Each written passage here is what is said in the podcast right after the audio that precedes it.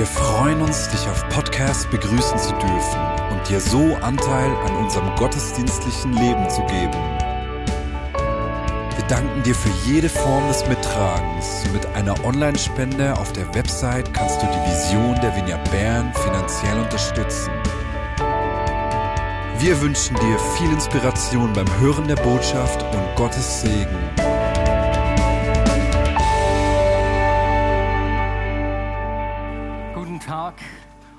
Meiner Seite. Etwas ungewohnt mit der Predigt in den Gottesdienst einzusteigen, aber heute Mittag war das ganz spannend und es hat sich so frei angefühlt. Deswegen freue ich mich auf diese Zeit, in der wir äh, die, die neue Liturgie ausprobieren. Letzten Sonntag hatten wir eine, einen tollen Gottesdienst. 13 Menschen haben sich taufen lassen. Und nächste Woche wird es eine weitere Taufe geben in einer der Communities der Vineyard Bern. Und das ist für mich immer so ein riesiges Highlight. Zu sehen, wie Menschen diese Entscheidung mit Jesus zu leben festmachen durch die Taufe. Jetzt letzten Sonntag und auch schon die Woche zuvor sind einige Menschen auf mich zugekommen und haben gesagt, Marius, ich habe zuerst gemeint, dein Vater sei hier. Ich dachte, du seist Martin. Was denkt ihr, weswegen man mir das gesagt hat? Logischerweise, weil ich seit Juni eine Brille trage. Genau. Ich habe ja lange gar nicht gemerkt, dass ich auf die Ferne nicht mehr so scharf sehe äh, bis eben vor eineinhalb Jahren mir jemand seine Brille ausgeliehen hat und ich plötzlich Dinge seh, scharf sehen konnte, die ich zuvor dachte, das sieht man halt einfach nicht. Und dann habe ich auf der Autobahn gemerkt, dass meine Frau wirklich die Schilder zwei Sekunden vor mir lesen kann. Und da dachten wir uns, dass es doch vielleicht besser ist, jetzt zu einem Optiker zu gehen. Und so trage ich jetzt diese Brille. Weswegen sage ich das? Es fühlt sich für mich an, als hätte ich im Juni nicht nur diese Brille erhalten, die auf meiner Nase sitzt, sondern mit der Pfingstkonferenz, wie, wie noch eigentlich eine viel bedeutendere zweite Brille auch gleich mit erhalten. Ich habe das in den letzten zwei Wochen auch schon erwähnt. Ähm, es fühlt sich für mich so an, als sei etwas schärfer geworden, dass ich schon mein ganzes Leben eigentlich mittrage und das mich bewegt. Die Vision der Vineyard Bern äh, formuliert sich ja folgendermaßen. Stell dir eine Welt vor, in der das Reich Gottes im Leben aller Menschen sichtbar wird. Dafür leben wir. Ja, die Frage ist natürlich, was es heißt, das Reich Gottes, was sein Reich genau bedeutet. Und an dieser Pfingstkonferenz ist das für mich plötzlich wie so lebendig geworden, auf eine ganz neue Art und ich kann mir das gar nicht erklären. Aber es ist echt, als hätte ich neue Augen erhalten, die da was sehen. Und zwar hat ja Jesus eigentlich die ganze Zeit seines Wirkens immer wieder von diesem Reich Gottes erzählt. Er hat mit Gleichnissen erklärt, wie das genau funktioniert. Und noch viel mehr hat er den Menschen durch sein Leben gezeigt, wie sich das Leben in Gottes Welt anfühlt. Und am besten erklärt man das wirklich äh, damit, wie wenn du mit deinem Auto in ein anderes Land fährst, so wie ich diesen Sommer nach Dänemark. Und dann kommst du in ein anderes Land und plötzlich sind Dinge etwas anders. Ne? Wie schnell darf man fahren? Wenn du länger in diesem Land bleibst, wie sieht es da eigentlich mit dem Schwangerschaftsurlaub aus? In diesem Land. Hä? Zehn Wochen, ein Jahr, zwei Jahre? Wie ist es mit den Steuern? Werden die direkt vom Lohn abgezogen oder muss man wie bei uns äh, äh, etwas ausfüllen? Und so kommt man in ein anderes Land rein und begegnet einer ganz neuen Realität. Und natürlich habe ich in diesen drei Wochen in Dänemark nicht das Steuersystem Dänemark studiert, äh, keine Frage. Auch nicht den Mutterschaftsurlaub, das wäre zu kurz gewesen, genau. Und doch zeigt es etwas von dieser anderen Realität. Denn als Jesus gelebt hat, hat er eigentlich genau das Gleiche gemacht. Er hat uns die Realität einer anderen Welt gezeigt. Und so ist es unser Privileg, zu entdecken, wie das Leben in seiner Welt aussieht. Denn wir sind sozusagen Doppelbürger. Wir leben hier auf dieser Welt und sind doch nicht von dieser Welt. Wir sind eingetaucht in sein Reich, in, in seine Welt. Und so will ich immer mehr entdecken, verstehen, was es heißt, in der Realität des Reiches Gottes zu leben. Was, wie geht man mit Fehlern um? Ich habe einen Fehler gemacht. Jesus, in deiner Welt, wie geht man dort mit Fehlern um?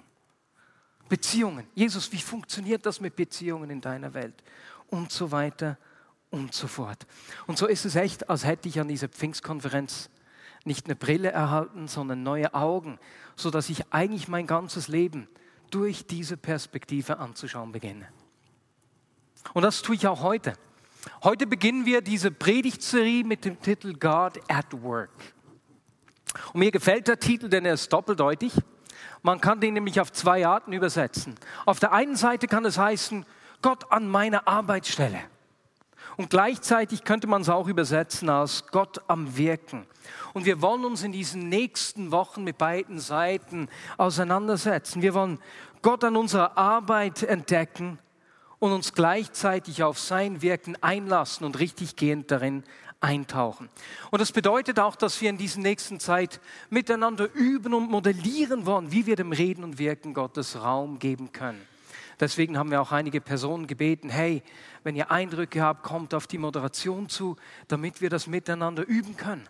Denn wir haben festgestellt, dass es uns eigentlich im Alltag leichter fällt, äh, dem Wirken Gottes Raum zu geben, als wenn wir in Gottesdiensten zusammenkommen. Und da haben wir gesagt, hey, das möchten wir ändern. Und deswegen ist es eine Zeit, in der wir üben wollen. Wir werden nichts Komisches machen, keine Angst, aber wir wollen uns einfach öffnen und uns seinem Wirken aussetzen. Und zum Einstieg in diese Predigtserie möchte ich heute darüber sprechen, welche Bedeutung Arbeit im Reich Gottes hat. Das ist ziemlich wichtig, denn es gibt keinen anderen Ort, wo du so viel Zeit verbringst wie an deiner Arbeitsstelle. Ich meine, rechne das mal aus. Sagen wir 45 Stunden die Woche. Äh, wenn, du, wenn wir noch zwei Stunden Mittagszeit dazu rechnen, ne, wären das dann bei 55. Vielleicht arbeitest du mehr, dann bist du eher bei 60 oder 65. Unsere Arbeit nimmt einen großen Teil unseres Lebens ein. Unsere beste Zeit, unsere Kraft fließt an diesen Ort. Ganz egal, ob du Mutter bist, ob du als Lehrer arbeitest, ob du im Büro äh, deine Zeit bei der Arbeit verbringst oder aber in der Natur, im Garten, als Bauarbeiter, was auch immer. Die Arbeitszeit genießt den größten Teil unserer Zeit. Und so wollen wir verstehen, auch diesen Bereich unseres Lebens mit seiner Brille anschauen und verstehen, Jesus, was hat Arbeit in deiner Welt, in deinem Reich für eine Bedeutung? Welchen Stellenwert hat sie? Wie hast du dir das gedacht? Und welche Auswirkung hat das auf mein Leben und meine Arbeit hier und heute? Und ich bin mir bewusst, wenn ich am Sonntag über Arbeit zu sprechen beginne, mag das bei unterschiedlichen Menschen ganz verschiedene Dinge auszulösen. Bei den einen Begeisterung, weil sie sich schon auf morgen freuen. Ne? Du kannst einem Kunden oder einem Patienten eine Lösung präsentieren, die sein Problem behebt. Und du freust dich schon auf die Begegnung morgen. Vielleicht freust du dich auch schon riesig, deine Arbeitskollegen zu sehen, weil es gibt da etwas, was du ihnen unbedingt erzählen möchtest. Für andere löst Arbeit eher ungute Gefühle aus. Vielleicht siehst du einfach einen Berg vor dir, der, der jederzeit auf dich einzustürzen droht. Das kann sein, dass du, äh, egal wie viele Mails du bearbeitest, dieser Berg wächst und wächst. Du, du bearbeitest Aufträge, aber der Stapel auf deinem Pult wird nicht kleiner. Oder du putzt zu Hause und kaum bist du fertig, kannst du schon wieder von vorne beginnen. Und so ist es für dich, ist Arbeit für dich eher etwas, das dich bedrängt. Vielleicht löst es Schmerz und Ängste aus, wenn ich über Arbeit spreche, weil du äh, seit längerer Zeit nach einer Arbeit suchst und einfach nichts findest.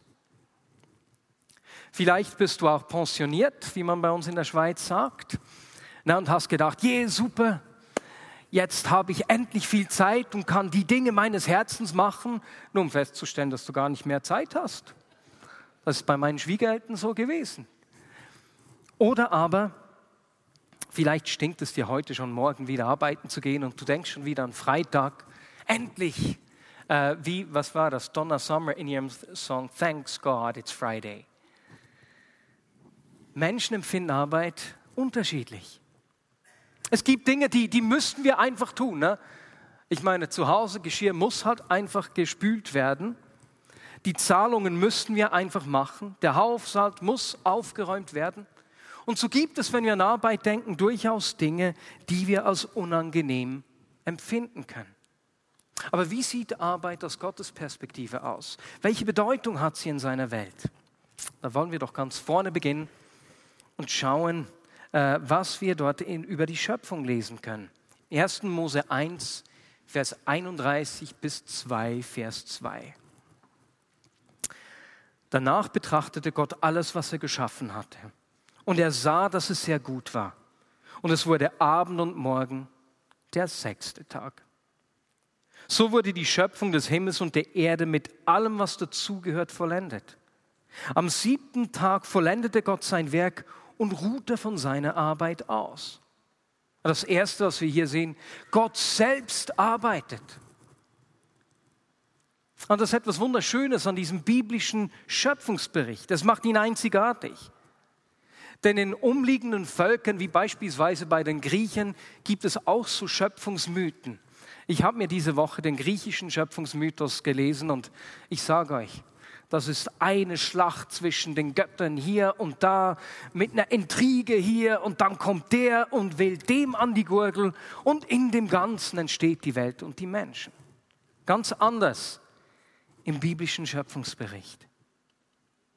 Die Bibel spricht davon, dass die Erde durch das kreative Wirken Gottes entstanden ist. Oder eben Gott selbst arbeitet. Er schafft Himmel und Erde. Er trennt Wasser und Festland. Er lässt Pflanzen und Tiere entstehen und formt schlussendlich den Menschen. Und bei jedem Schritt schaut er hin und sagt, wow, wow, wow, wow, das ist mir gelungen. Es ist gut. Mit anderen Worten, Gott hat Freude daran. Er arbeitet nicht nur, er hat Freude. Als er Marius gemacht hat, wow, das war ein einzigartiger Tag. Das ist mir besonders gut gelungen. Und nun setz deinen Namen ein, sonst ist es etwas komisch. Ja. Gott arbeitet und er hat Freude daran. Und deswegen lesen wir in der Bibel auch, dass er sich danach um seine Schöpfung gekümmert hat. Immer und immer wieder. Er gibt dem Boden Wasser, er gibt den Pflanzen Wachstum und den Tieren zu essen. Und von Anfang an hat Gott in seinem Wirken den Menschen mit einbezogen. Und so lesen wir im Vers 15, Gott der Herr brachte den Menschen in den Garten Eden. Er sollte ihn bebauen und bewahren. Wir sind nach Gottes Ebenbild geschaffen. Und so hat er uns in sein kreatives Wirken mit einbezogen. Wir sollen bebauen, kreativ sein, schöpfen, diese Schöpfung weiterbringen. Wir sollen bewahren. Bewahren und erhalten, das Wort, äh, das dahinter steht, der theologische Begriff dafür ist Fürsorge. Wir sollen uns um seine Schöpfung, um sein Werk kümmern. Das ist unser riesiges Privileg. Gott gibt die Schöpfung in unsere Hand und sagt, ich vertraue, macht etwas damit. Und ich weiß nicht, ob du selbst Kinder hast und schon gesehen hast, wie es ist, wenn Kinder etwas bauen, ne, sagen wir mit Lego-Steinen oder Duplos oder irgendwelchen ähm, sonstigen Klötzchen. Und wenn dann jemand kommt und was anders macht, kann es durchaus sein, dass die Kinder zu weinen beginnen. Nein, nicht so das ist meins. Nicht so Gott. Er vertraut uns seine Schöpfung an und sagt, bebaut sie und kümmert sie, bewahrt sie. Was für ein Ausdruck des Vertrauens. Luther hat dies folgendermaßen ausgedrückt. Er hat gesagt, Gott melkt die Kühe, indem er Milchmädchen beruft. Heute wären das Melkmaschinen. Er zieht uns in seine Arbeit mit ein und das gibt uns unglaublichen Wert und unglaubliche Würde. Durch unsere Arbeit wird die Schöpfung gesegnet. Da geschieht etwas an Wert, das wir geben, wenn der Bauer sich um die Kühe kümmert, sie pflegt, es ihnen gut geht und dann noch Milch produziert wird für unsere Butter am Morgen oder das Müsli auf dem Tisch. Das ergibt einen Wert. Oder die, die Kindergartenlehrerin, die meiner Tochter, sich um meine Tochter kümmert und ich sehe, wie meine Tochter wächst. Da geschieht etwas an Wert. Ich habe von Menschen aus der Vignette Bern zwei Beispiele gehört, wie dieses Bebauen, Gestalten und das Bewahren, Erhalten aussehen kann. Es trifft sich beispielsweise eine Gruppe von Ingenieuren einmal im Monat, um miteinander auszutauschen und übereinander zu prophezeien. Sie träumen davon, dass sie Erfindungen erhalten, die die Welt verändern. Sie wünschen sich Menschen zu werden, die ein Gefäß sind, um Gottes Lösungen für die Probleme dieser Welt zu erhalten. Denn Gott hat Lösungen für alle Probleme dieser Welt. Die Umweltprobleme, die Energieprobleme. Und so treffen sie sich und sagen, Gott, wir wollen mehr davon, brauche du uns. Und wenn du auch so ein Ingenieur bist und diese Gruppe dich interessiert, haben wir hinten beim Connect Point Visitenkärtchen, damit du mit ihnen in Kontakt treten kannst. Ein zweites Beispiel fürs, für die Fürsorge, fürs Bewahren. Da hat letztes Jahr eine Ärztin mit mir gesprochen und hat mir erzählt, wie sie sich ertappt hat, dass sie mit einer Patientin über eine Behandlungsmethode gesprochen hat und als sie sich selbst hat sprechen hören, hat sie festgestellt, das habe ich ja noch gar nie gemacht. Weswegen erzählst du dieser Patientin dies? Und sie wollte schon abbrechen. Und als sie eine Pause machte, hat diese Frau zu ihr gesagt, Sie haben genau meine Situation beschrieben. Und so hat sie in dieser Begegnung die Behandlungsmethode gefunden, die dieser Frau geholfen hat. Angewandte Prophetie, das Zusammenarbeiten zwischen Gott und uns in unserem Alltag. Und wenn wir uns das vor Augen führen, sehen wir, dass in Gottes Welt Arbeit etwas durchweg Positives ist, bei dem Gott uns Wert und Würde gibt, indem er uns an seinem Wirken beteiligt. Jetzt das Problem ist, dass wir in unserem Alltag die Arbeit nicht immer so positiv erleben. Vielleicht spürst du Erwartungen deines Arbeitgebers oder von Kollegen, die du nicht erwarten kannst und das legt einen Druck auf dich. Stress ist deswegen ein ständiger Begleiter. Oder du musst Dinge tun, die du selbst nicht verantworten kannst. Beispielsweise, wenn du die Pflege reduzieren musst und du weißt, eigentlich braucht diese Person im Spital mehr Pflege, als ich ihr geben kann. Oder wenn du ähm, Kraftfahrzeugfahrer bist und du wirst aufgefordert, deine Fahrzeiten nicht genau anzugeben. Oder wenn du Kunden Dinge verkaufen musst, die sie gar nicht benötigen. Und das kann ein, ein Druck, ein Stress sein. Vielleicht bist du in einem Business, in dem Menschen unbedingt Karriere machen wollen und jeder äh, schaut, dass er den ersten Platz hat und deswegen leidet das Klima darunter und das macht dir zu schaffen. Oder aber du hast einen Job, bei dem du dich fragst, nun gut, Wert, äh, Würde und Sinn. Bei meinem Job frage ich mich, wie das gehen soll. Äh, ich, es macht mir so keinen Spaß und ich sehe so keinen Sinn, dass ich einfach nur wegen des Geldes arbeite. Als der Mensch sich von Gott abgewendet hat, hatte das Auswirkungen auf seine Arbeit. So lesen wir im 1. Mose 3, Verse 17 bis 19. Deswegen wird der Ackerboden deinetwegen verflucht sein. Dein ganzes Leben lang wirst du dich abmühen, um dich davon zu ernähren. Dornen und Disteln werden auf ihm wachsen, doch du musst dich vom Gewächs deines Feldes ernähren. Dein ganzes Leben lang wirst du im Schweiße deines Angesichts arbeiten müssen um dich zu ernähren. Disteln und Dornen. Und so erleben wir das in unserem Arbeitsalltag immer wieder. Die Arbeit, die uns Freude und Wert geben soll, ist nun auch mit Frust und Mühen verbunden. Fruchtlosigkeit. Und gleichzeitig sehen wir in diesem Text, dass sich auch ein Fokus verschoben hat. Wo Arbeit dazu gemacht war, dass wir einen Wert schaffen, der Schöpfung etwas geben, geht es plötzlich nun darum, dass wir uns ernähren. Wir selbst rücken in den Mittelpunkt. Durch den Sündenfall geht es vielen Menschen nicht mehr darum, was sie durch ihre Arbeit geben können, was, sondern was sie dafür erhalten. Und so wird Arbeit höchstens noch als Notwendigkeit oder als Fluch wahrgenommen. Oder Menschen missbrauchen sie, um sich selbst auf Kosten von anderen zu bereichern dieser Bruch der Beziehung zu Gott hatte Auswirkungen auch auf die Einstellung zur Arbeit. Während in der jüdischen Tradition Arbeit als ein Geschenk Gottes angeschaut wurde, war das bei den griechischen Philosophen ganz anders. Es war verpönt. Für Aristoteles war die körperliche Arbeit etwas Niedriges, das nur Sklaven und Diener tun. Wirklich freie Menschen, die frönen dem Nichtstun, die philosophieren, die erfreuen sich an der Natur und den Künsten. Und wenn wir uns das überlegen, dann erkennen wir, dass dieses griechische Denken uns doch manchmal auch mitprägt. Wann ist endlich Freitag? Aber dieses Verständnis der Arbeit ist weit vom Wert entfernt, den die Arbeit in Gottes Welt hat.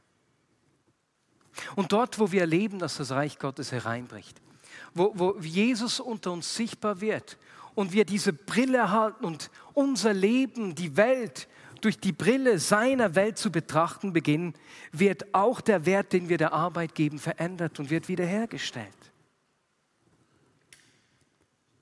Als Jesus auf die Erde gekommen ist, gelebt hat, hat er seinen Jüngern und den Menschen um ihn herum auch den Wert der Arbeit neu aufgezeigt. Wir sehen das schon nur in einer kleinen Begebenheit, als einem Sabbat einen Mann geheilt hat.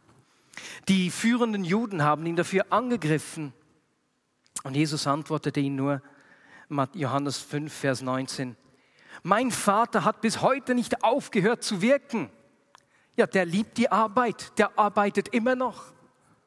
Und der hat immer noch Freude an der Arbeit. Und deshalb wirke ich auch. Ich sage euch, der Sohn kann nichts aus sich heraus tun. Er tut nur, was er den Vater tun sieht. Was immer der Vater tut, das tut auch der Sohn. Denn der Vater liebt den Sohn und zeigt ihm alles, was er selbst tut. Leute, Gott hat nie aufgehört zu arbeiten, denn Arbeit ist in seiner Welt etwas Positives, ist mit Freude verbunden. Gott liebt es, sich um seine Schöpfung zu kümmern. Und er liebt es nicht nur, sich um seine Schöpfung zu kümmern, sondern uns, seine Schöpfung, in sein Wirken einzubeziehen.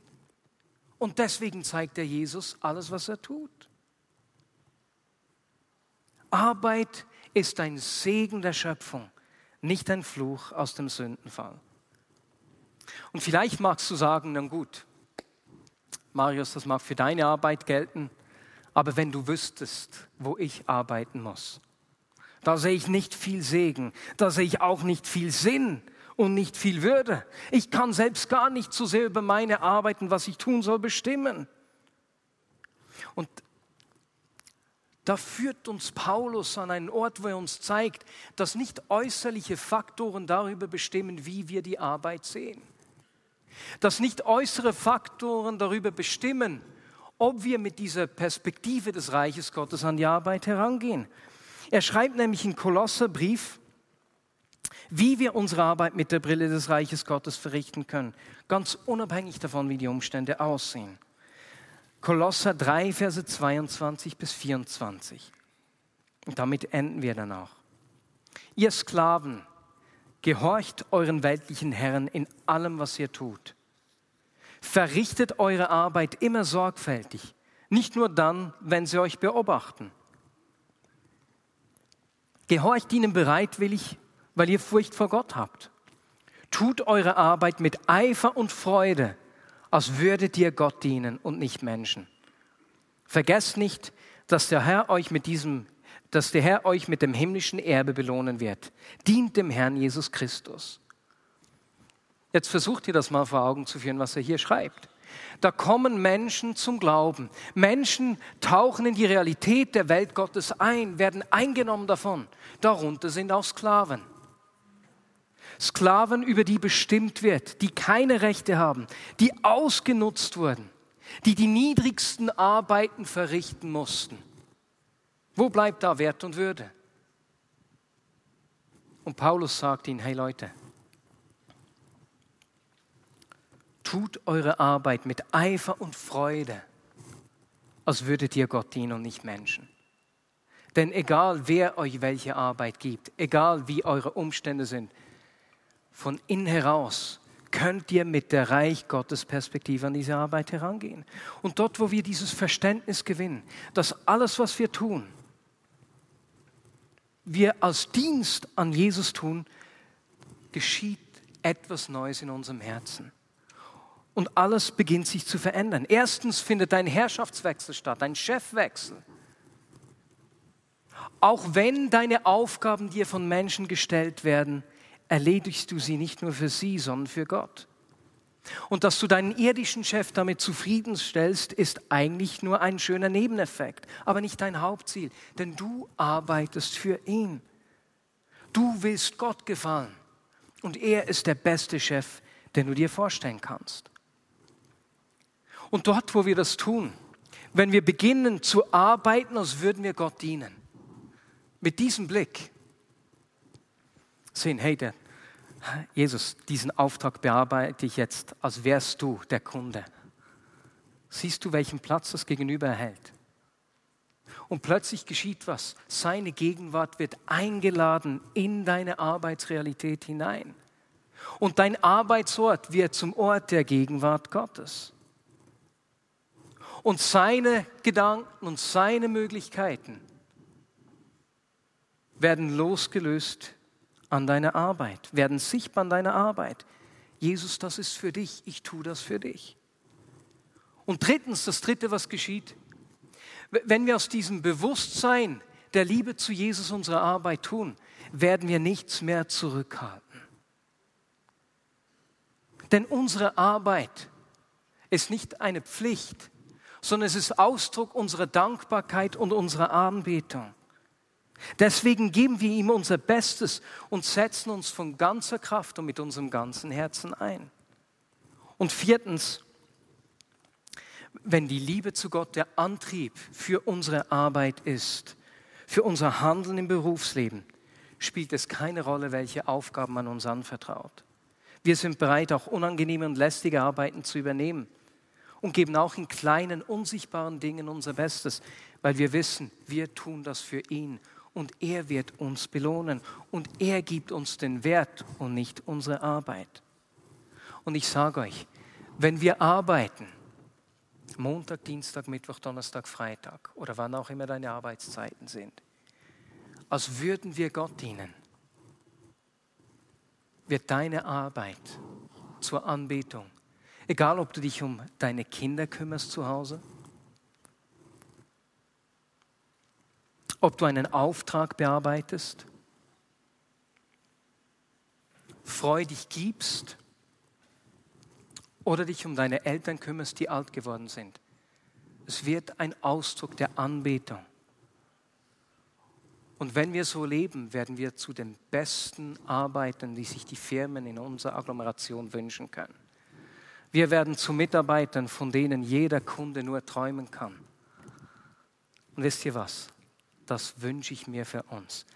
Denn ich will mit dieser Brille des Reiches Gottes, mit diesem Verständnis, welchen Platz Arbeit in seiner Welt hat, durchs Leben gehen. Amen.